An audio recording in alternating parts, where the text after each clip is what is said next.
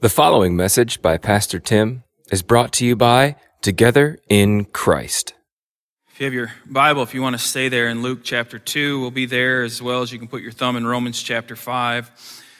We get to our last Sunday of, of Advent. We've been looking at themes each week, and this week we get to peace. Hope, love, joy, and peace has been our focus. And when we talk about peace, one of the questions that comes to my mind is what is, what is peace? We have to answer that question. What is it?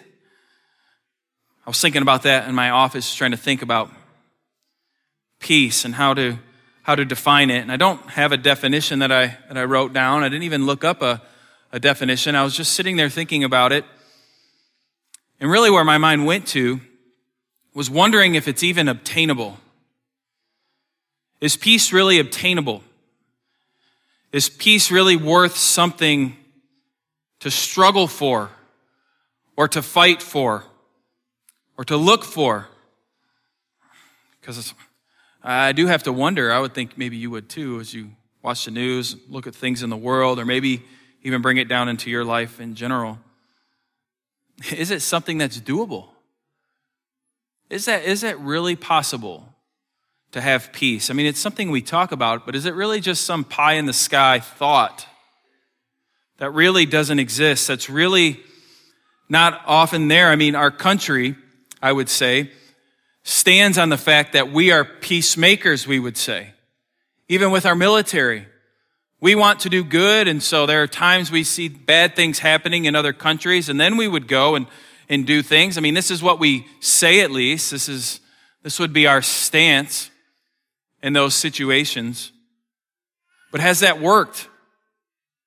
Do we see peace happening? Do we see peace taking place? Is there anywhere in this world that we could go and point to and say, this is where peace takes place? When I ask that question, I guess my mind goes directly to me by myself in the woods. Honestly, I think this is where peace takes place. But then if I start to think about it a little bit more, I think, no, it doesn't because the whole time I'm there, I'm either ticked off because I'm not seeing anything, wondering if anything is going to happen, or I'm, I'm so filled with anxiety because something is coming that I'm shaking and nervous and not sure what I'm going to do. And so, even there, all by myself with, with nobody else around, it's hard to experience peace. It's hard to find peace. I think one thing that we can all agree with, though, is that peace is fleeting. I already talked about it a little bit, I guess, but it's fleeting in our lives personally, and it's also fleeting communally as we look around. Everybody around us, as we get to know people, once that first face value gets wiped away from somebody, you know, you might, you might see somebody say, man, they seem to have it together. They, they seem to have something that I would want. Once you get to know them, you realize, huh, no, I don't, I don't want what they have either. Because they don't have peace in their life as well. Yet, in our passage today, that Pastor Spencer and his wife Courtney read, as Courtney got to the last verse in verse 14, we see that we have a promise, we have a declaration from the angels at the birth of Jesus, at the, at the birth of Jesus Christ. We have this this yelled out, this sung out, whatever, whatever you want to say there in verse 14. Glory to God in the highest. And it says, and on earth, peace. Peace. Well, as I just talked about, that just doesn't seem to match with what we see. Our, our passage promises peace. It says, peace has come because of Christ. And as you look throughout scripture, the Bible speaks of peace a lot.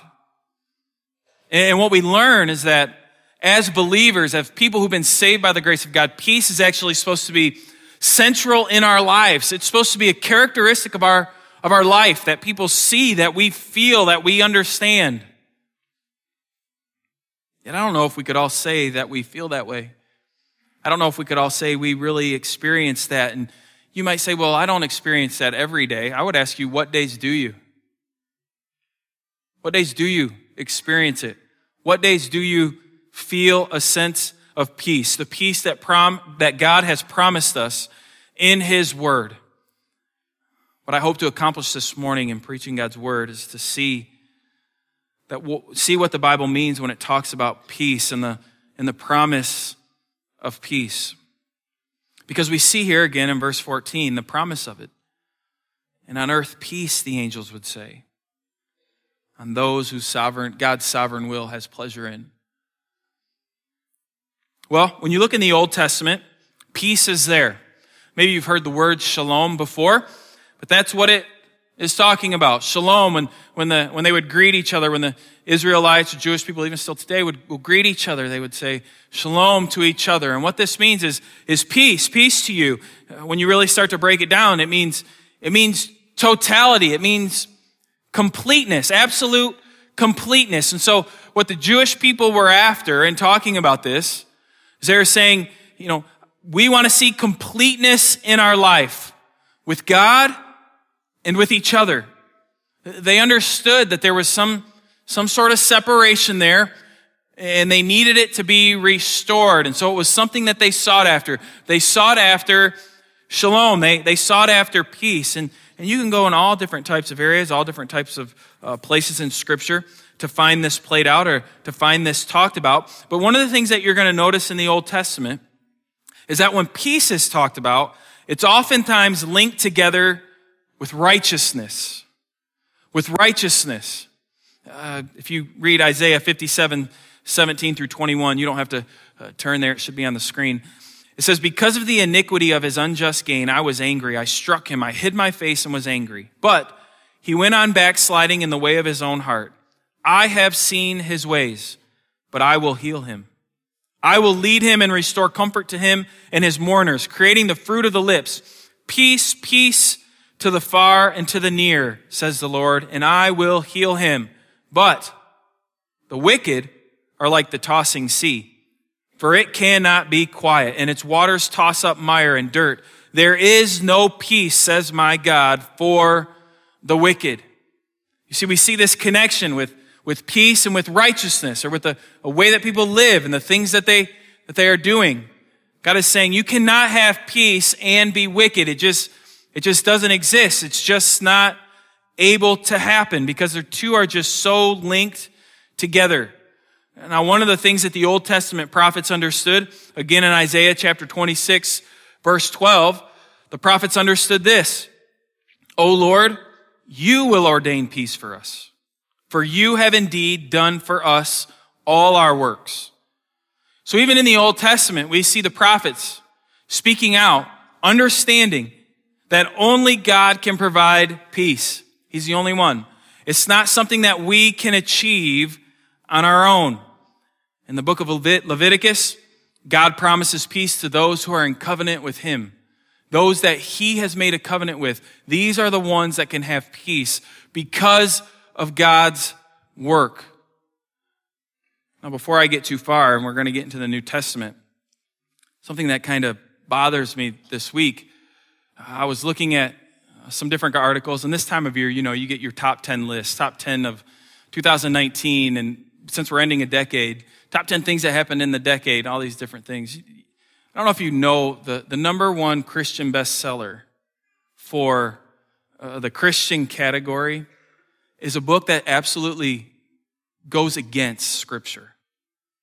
Absolutely goes against Scripture. Now, maybe you've read this book, and I'm not saying you're a heretic because you read this book, and I'm not saying you're a bad person because you read this book, and I don't even think I'm going to name this book, but the book just keeps talking about going into yourself to be stronger. And it's speaking to ladies. It's a book written for women. Know your strength as a woman. Find your inner strength. Look into your, yourself. You can be strong. This will be given to you when you can do these things. When you have faith in yourself, you can achieve all of these things. You see, the falsehood of that promise is what this writer is saying is she's saying, listen, women, you can find peace within yourself. And what scripture says is exactly the opposite. The only way you can ever find peace is through the Lord, not yourself. If you try to find it in yourself, you will fall flat. You will constantly be in turmoil. You will constantly be fighting against yourself. Some of you understand exactly what I'm talking about because you fight with yourself all the time. Maybe even sometimes it becomes audible and people look at you. What are you doing? Oh, I'm sorry, that was supposed to be internal.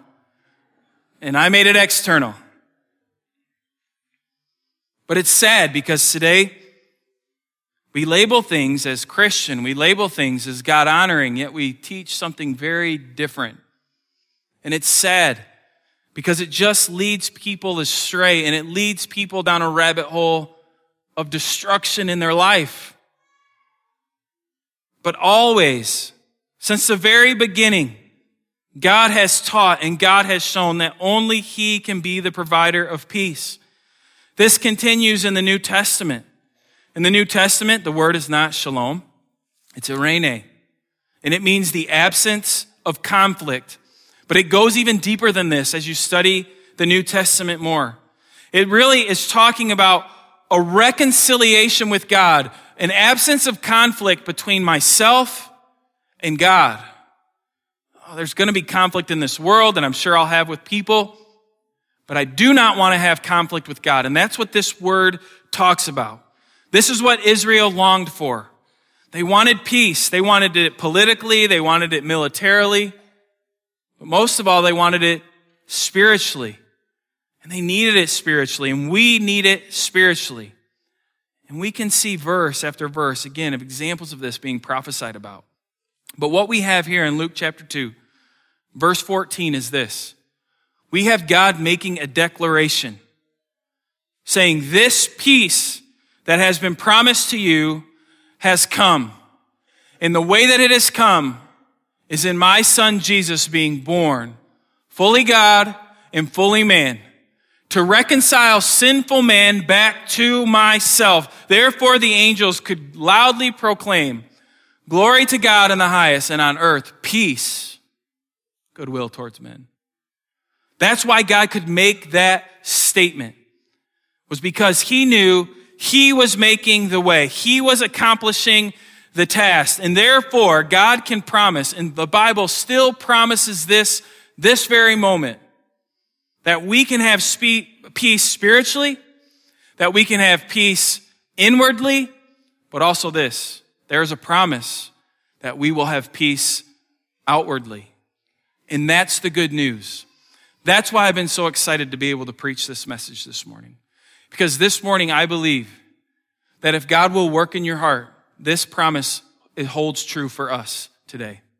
You can leave here this morning with 100% peace spiritually, 100% peace inwardly, and with an understanding of what the Bible's talking about when it talks about an outward peace. So let's dive into it quickly this morning. The reason we cannot have peace spiritually is because of sin. That is what separates us from God. In Isaiah 59, verse 2, it says, But your iniquities have made a separation between you and your God, and your sins have hidden his face from you, so that he does not hear. If you go into the New Testament, Romans chapter 3 talks extensively about how your sin has separated you from God. You may be sitting here today and you may be saying, I don't, I don't really have a conflict with God. You might not wake up every morning and say, you know what, God, I'm going to get you today. That's, that's not what I'm talking about. What the Bible talks about saying you have a conflict with God is it saying because you have sin, you are, catch this, an enemy of God. Because of your sin, you're actually an enemy of God. You might not just be in a little conflict, a little, little spat with him. No, you're his enemy because of your sin. Completely separated from him. We rebel against him every single day, and we strive in our life to beat him. Now, again, you might say, I don't think that way. This is how you think that way. Please hear me. When you try to put yourself on God's throne in your life, you're striving to beat him. God, God, I know this is what your word says that I should, I should read my Bible daily, that I should meditate on your word, that I should spend time in prayer. But God, you don't understand my schedule. You don't understand that I can accomplish more by doing than I can by sitting and reading. You see that? We're competing with him. God, God, I know better than you. We're fighting against him. We're having a conflict there. And we can extend that to all these different areas of our life. God, I know I shouldn't say this word, but you don't understand how mad I am at this person right now, and it's the only word I can think of to get my point across. Therefore, I'm going to say it. God, I'm smarter than you. God, I'm better than you. God, I know more than you. God, you do not understand how I feel, only I do. Therefore, I will determine what I do. This conflict rages within us. But the great thing about our God is this. If you look in Romans chapter 5, I've just not been able to get away from this passage over the last few weeks.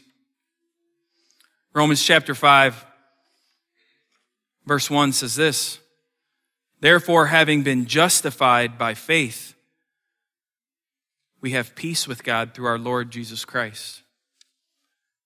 You see, we rebel against God. We have this conflict with God.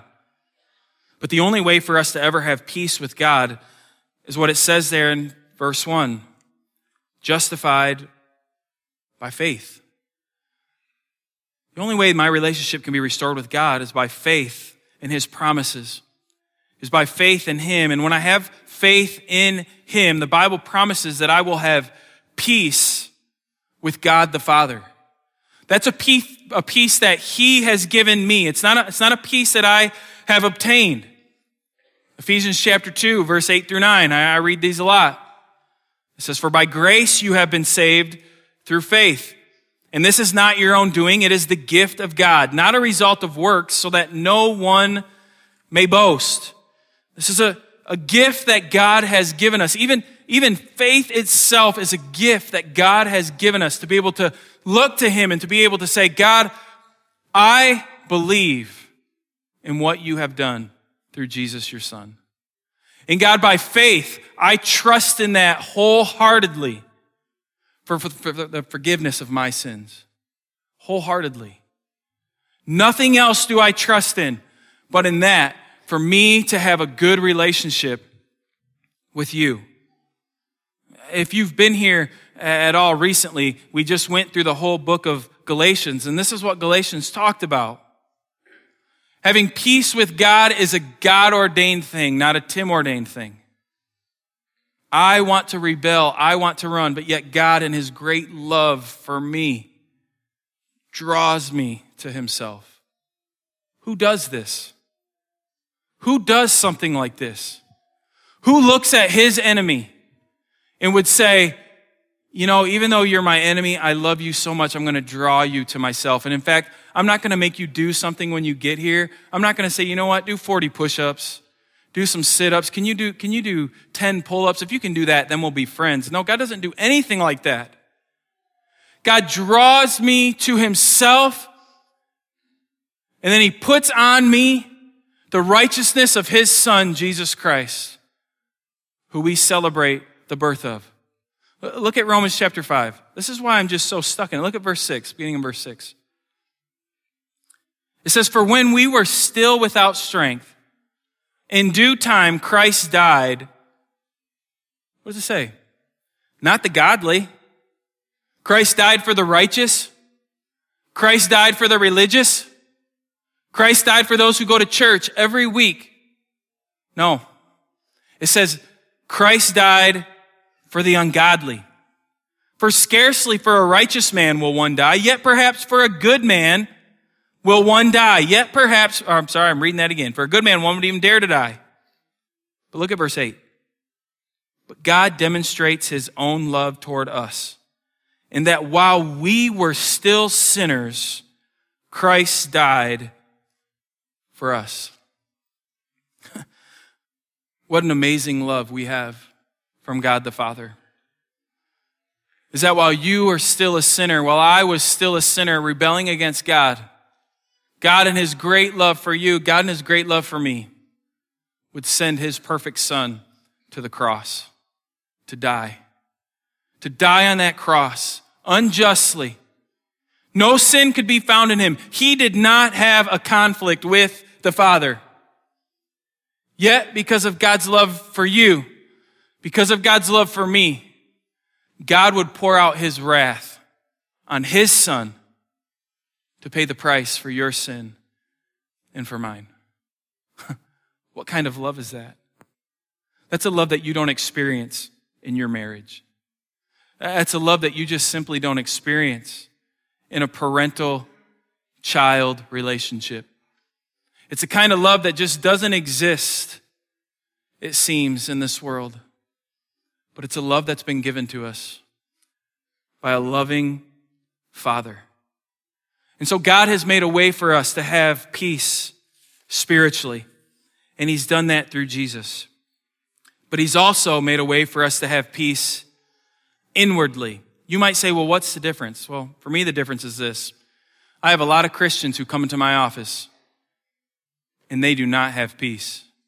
When I talk to them, they can answer all the questions about who Jesus is, about what Jesus has done. I can say, Have you ever accepted Christ as your Savior? They would say, Yes, I, have done this, and it was this date, and I've been baptized. But for some reason, they just don't seem to embody it.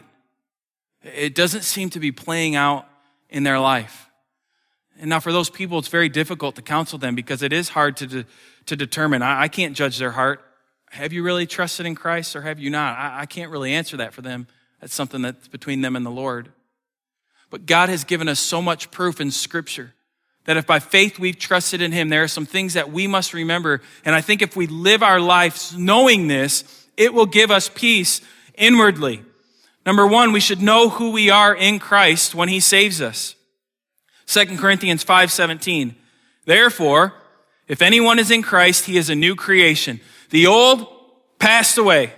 The old gone. Behold, the new has come.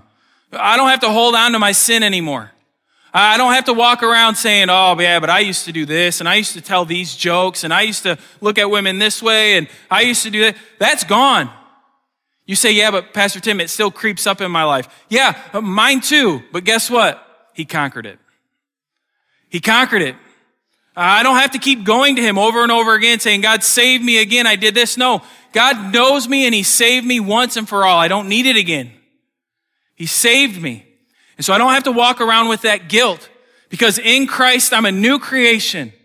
Those old things are gone. This is who he has made me. And if that's not enough, First Peter chapter 2 verse 9 tells me this, but you are a chosen race. What? I'm chosen by God? that brings new light for me. If I just happened to stumble upon God and God was like, yeah, okay. Well, that's one thing. But for the Bible to say, no, God chose Tim, that's a whole nother thing. That's exciting. But I, but I didn't finish reading the verse. You're a chosen race, a royal priesthood, a holy nation, a people for his own possession that you may proclaim the excellencies of him who called you out of darkness and into his marvelous light. Listen, who you are in Christ, you are an ambassador for him. He saved you not just to say, you know what, I'm going to save you, but don't talk because you're not smart. You know what, I saved you, but you're pretty ugly, so stay in the background. No, that, that doesn't happen. It says, I have saved you for you to go out and to proclaim my excellencies. Let it be known that you are mine and I love you and I've chosen you and that you're a royal priesthood. I've sent my son for you. That is who you are in Christ. If you woke up every day thinking that way, how could you not have peace inwardly? Who cares what other people say? Who cares if my boss tells me I'm ignorant? Who cares if my wife doesn't want to talk to me? Well, you should care about that. But you can't knock me down because I am God's. He's chosen me. And not only has he chosen me, but he's gave me a mission in this life. Ephesians 2:10 For we are his workmanship, created in Christ Jesus why? For good works, which God prepared beforehand that we should walk in them. Matthew chapter 28 verse 18 through 20 is the great commission. Right? Go and make disciples of all nations, baptizing them in the name of the Father, the Son, and the Holy Spirit, teaching them to observe all things that I have commanded you. And lo, I am with you always, even to the end of the age. So not only has God chosen you, has God saved you, not only has He made you a new creation, not only has He done all these things for you, He has given you a mission for your life. I don't know about you, but there's nothing more frustrating to me than to when I get asked to go to something or be somewhere and then they give me nothing to do. Now, I'm not one of those people. I have friends who are perfectly happy. They would say, man, I just love to be on that team because they win. Well, do you want to play? I don't even care. Well, to me, you're a loser. That's just me, okay? That's how I function. I want to be the star on the team. I want to have an integral part. I want to be in it. When I, I think I've told you this before, when I was first ordained as a deacon in this church, we'd have to do Lord's Supper. And they would say, we're going to meet at church at five o'clock to set up Lord's Supper. And nothing aggravated me more than this because I would get here at five minutes before five o'clock and it would be done. Why? Because all the old deacons got here way earlier and did all the work. And I would think, why in the world am I here now? You should have just told me and I could have stayed home and came later. I would have been perfectly happy with that. There's no point for me to be here. I'm useless. Some of you feel that way. You feel that way in life. You wake up every morning and you think, I'm completely useless. I'm to go do this job that nobody cares about. I've got eight bolts that I got to put on this car. Who really cares? What difference does this really make? If I were to die, Ford or Chrysler or whoever you work for, they'd just replace you the next day. They wouldn't even have to train the guy that long either, probably. Just put some bolts on a car. And so you go home and you think, what does it even matter? And you go home and your wife doesn't really care that you're home. Your kids are grown up maybe and gone, and so you don't really have that anymore. And you think, what is the point? I just wish the Lord would take me. Why even be here? Can I tell you this? God saves people for a point, for a purpose, to live out His mission in your life. And there are people who work that line who right next to you, and you know what? They are lost and going to hell. They do not have peace in their heart. Oh, they are angry and they are bitter, and you have the answer. You have the key. You hold the source of what they need in their life. And maybe, just maybe, God has put you there for that purpose. Oh, I didn't put you here to put eight bolts on a car. I put you here to make an eternal impact on this guy working next to you. I put you here to an internal, uh, uh, just this huge impact on this family who is in need, and you can give to them. Would you do that? As Christians, we do not have the right to be walking around without inward peace. Even if the world is going crazy, even if we're not confident of where our career is going or necessarily what's happening in our family, we know this. I know who I am in Christ and I know what he has created me for. And that is to be light in a dark world. And no matter what situation I find myself in. And so God has given us the answer to spiritual peace. He's given us the answer to having inward peace. But the Bible also talks a lot about outward peace. And I want to say this and kind of wrapping up. The church body should be the way in which this world that this is experienced outward peace. When we walk into this building, when we fellowship together out in the community or wherever we may be, we are supposed to embody peace as a congregation to where we can be comfortable with each other, to understand that God has brought us together as a church family to be a refuge of peace amongst each other. Listen, when you go off to work, it's hard to stay peaceful. I understand that. You're getting battered and you're getting, you're getting beaten. And students, when you go to school, you're hearing all these different sort of things. That shouldn't happen when we come back in here. Now, sadly, I, I got to be honest, that, that happens in here where we have to walk on eggshells sometimes because I'm afraid they're going to think this or I'm afraid they're going to be bad. This should not be the place to where we always go to the negative with each other. It should be the exact opposite. If we're a body of believers saved by the great grace of God, we need to be giving each other the benefit of the doubt because God has. If God would love me so much that he would send his son for me, you should love me too. And the same goes I should love you. If Christ has died for you, if Christ has saved you, then I should love you as well. And there should be peace in the fellowship, caring for each other, not backbiting, not being envious, but supporting each other, encouraging each other. You know, The Bible actually promises this for the world one day. In Isaiah chapter 9, verse 7, it says, Of the increase of his government and peace, there will be no end. No end. He will reign on David's throne and over his kingdom, establishing and upholding it with justice and righteousness from that time on and forever. The zeal of the Lord Almighty will accomplish this. Accomplish this. Oh, how we yearn for that day. At least we should. I look forward to the day when I can watch the news and it be nice. Good things happening. People caring about each other.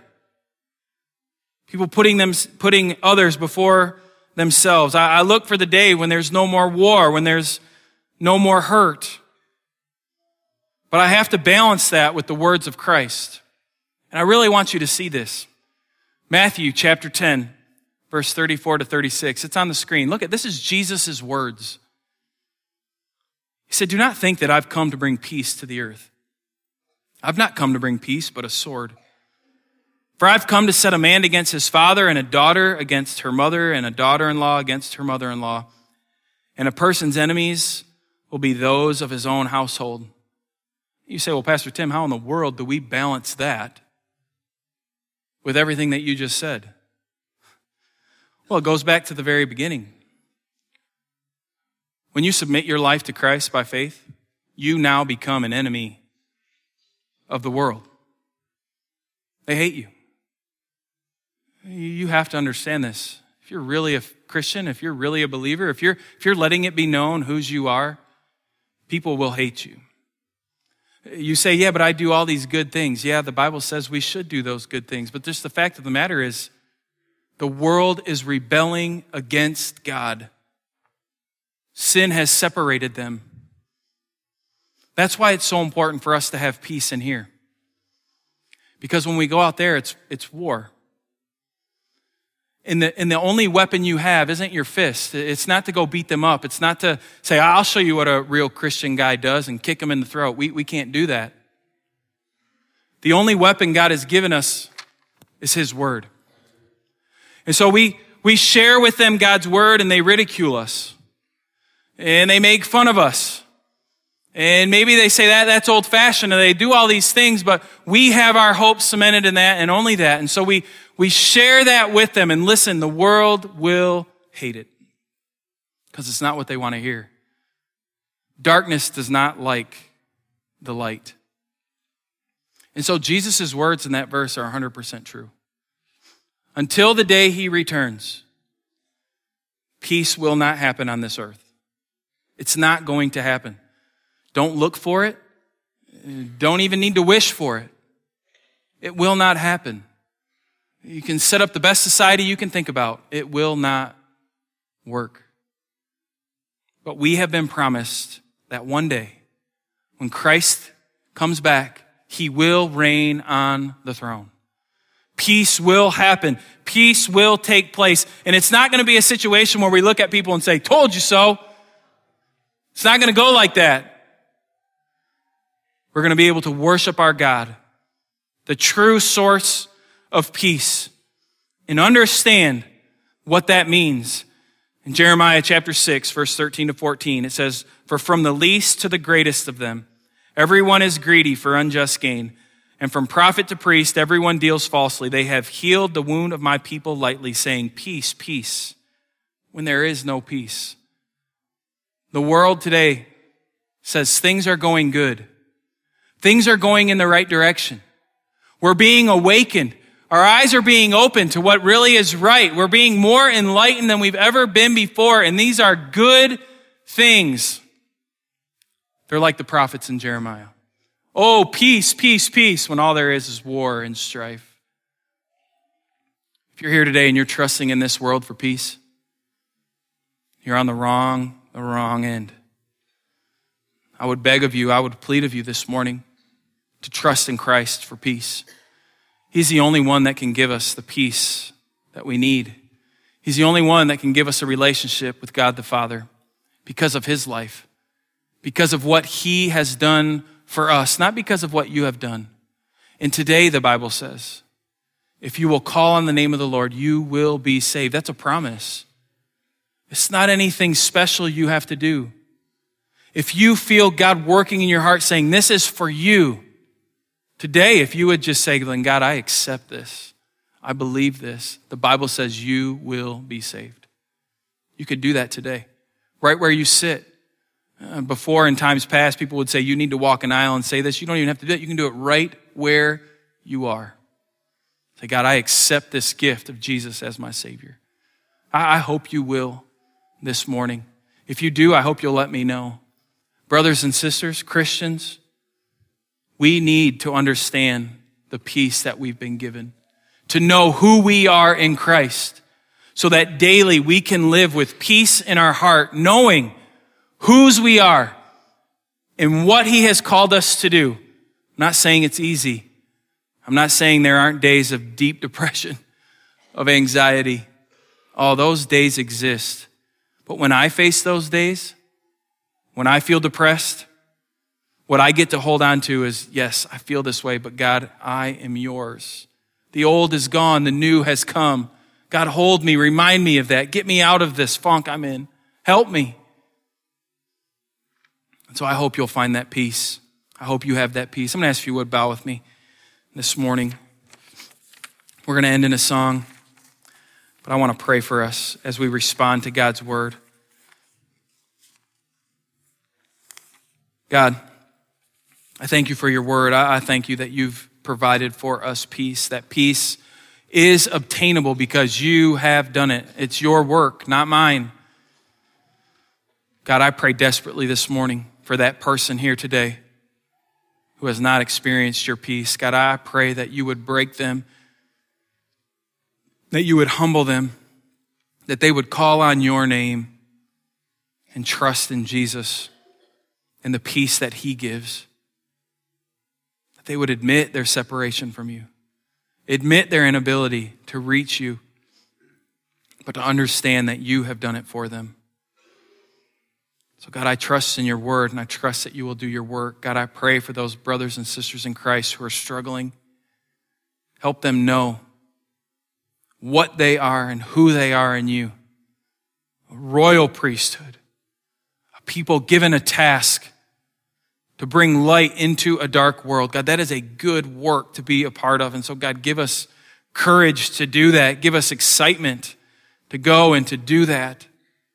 And God, to think all of that started before time ever began.